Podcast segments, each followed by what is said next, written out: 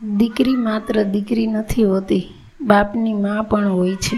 એક પિતાએ એની લાડકવાઈ દીકરીની સગાઈ કરી. છોકરો ખૂબ સારો અને સંસ્કારી હતો, એટલે છોકરીના પિતા ખૂબ ખુશ હતા. વેવાય પણ માણસાઈવાળા હતા, એટલે છોકરીના પિતાને માથા પરથી મોટો બોજો ઉતરી ગયો હોય એવી હળવાશ અનુભવતા હતા. એક દિવસ છોકરીના સાસરિયાવાળાએ વેવાઈને જમવા માટે તેડાવ્યા. તબિયત સારી ના હોવા છતાં છોકરીના પિતા એમના નવા વેવાઈના મહેમાન બન્યા. દીકરીના સાસરિયામાં એમને આદર સાથે આવકાર આપવામાં આવ્યો. વેવાઈ માટે ચા બનાવી, ડાયાબિટીસ હોવાથી ડૉક્ટરે ખૂબ સાવચેતી રાખવાનું કહેલું અને ખાંડવાળી ચા પીવાની મનાઈ કરેલી. પણ નાવા સંબંધીને ખોટું ના લાગે એટલે ચા લઈ લીધી. ચાની પહેલી ચુસ્કી મારી તો બિલકુલ ઘર જેવી જ ચા હતી, ખાંડ વગરની. અને ઇલાયચી નાખેલી છોકરીના પિતાને થયું મારા ટેસ્ટની. આ લોકોને કેમ ખબર હશે? બપોરે જમવા બેઠા ત્યારે પણ બધી જ રસોઈ ડૉક્ટરે જેવી સલાહ આપી હતી એ જ મુજબની હતી. બપોરની આરામની વ્યવસ્થા ઉઠીને તુરત વરિયાળીનું પાણી બધી જ વ્યવસ્થા ઘર જેવી જ હતી. છોકરીના પિતાને સમજાતું નહોતું કે નવા વેવાઈને આ બધી ખબર કેમ પડી? જ્યારે એમણે દીકરીના સાસરિયામાંથી વિદાય લીધી, ત્યારે પૂછ્યા વગર ના રહી શક્યા કે મારે શું ખાવાનું છે, શું પીવાનું છે, મને કેવો ટેસ્ટ પસંદ છે? આ બધી ખબર તમને કેમ પડી? દીકરીના સાસુએ કહ્યું, કાલે સાંજે જ તમારી દીકરીનો મારા પર ફોન આવી ગયો હતો. એણે મને કહ્યું કે મારા પપ્પા એના સ્વભાવ પ્રમાણે કંઈ બોલશે નહીં, પણ તેની તબિયતને ધ્યાનમાં લેતા કેટલીક બાબતોનું ખાસ ધ્યાન રાખવાનું છે. તમે મારા પપ્પાને સાચવજો. બાપની આંખ ભીની થઈ ગઈ. છોકરીના પિતા ઘરે આવ્યા એટલે ડ્રોઈંગ રૂમમાં રાખેલા સ્વર્ગવાસી માતાના ફોટા પરથી હાર ઉતારીને નીચે મૂકી દીધો.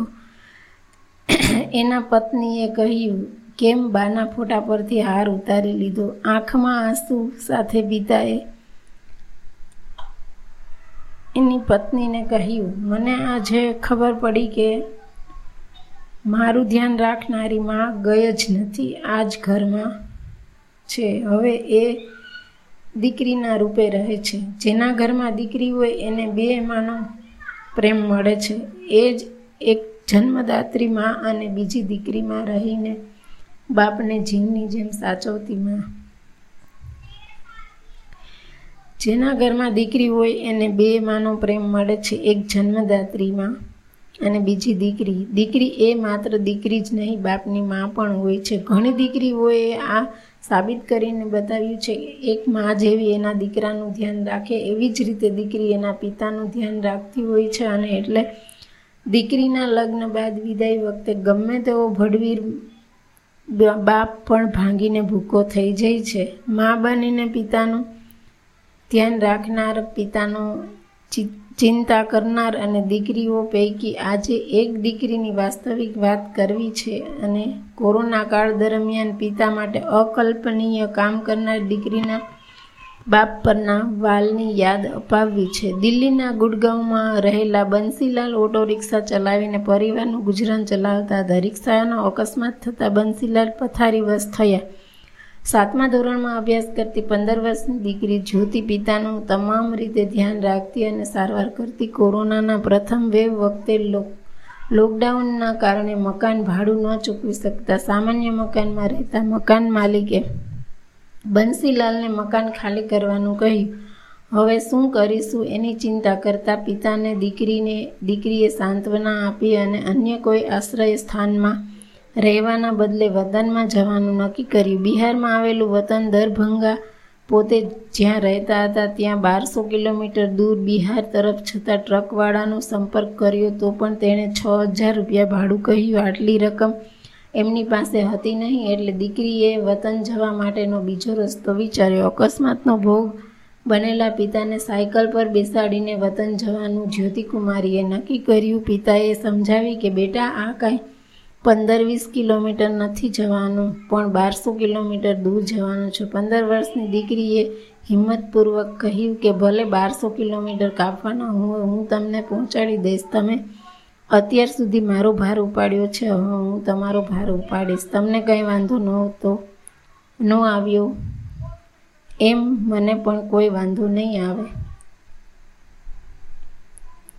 દિલ્હીથી નીકળ્યા બાદ ત્યારે તેણે પાત્ર છ હજાર રૂપિયા હતા. રાત દિવસ જ્યોતિએ સાયકલ ચલાવી બે ત્રણ કલાક સાયકલ ચલાવ્યા બાદ રસ્તામાં આવતા પેટ્રોલ પંપ પર ઊભા રહીને થોડો આરામ કરી લે અને ફરી સાયકલ ચલાવવા માંડે રસ્તામાં આવતી રાહ રાહત છાવણીઓમાં ભોજન કરી લે અને યોગ્ય જગ્યા મળે એટલે ત્યારે ઊંઘ કરી લે. આવી રીતે મુસાફરી કરીને પોતાના પિતાને, પોતાના વતન પહોંચાડી જેવી રીતે એક મા પોતાના દીકરાને ચિંતા કરે, એમ એના માટે પોતાનું સર્વસ્વ કુરબાન કરે, એવી રીતે જ્યોતિએ માની જેમ પોતાની ચિંતા અને મદદ કરી. દીકરીઓ પિતાને મા જેવો જ કે કદાચ એથી પણ વધારે પ્રેમ કરી શકે છે, કરે છે.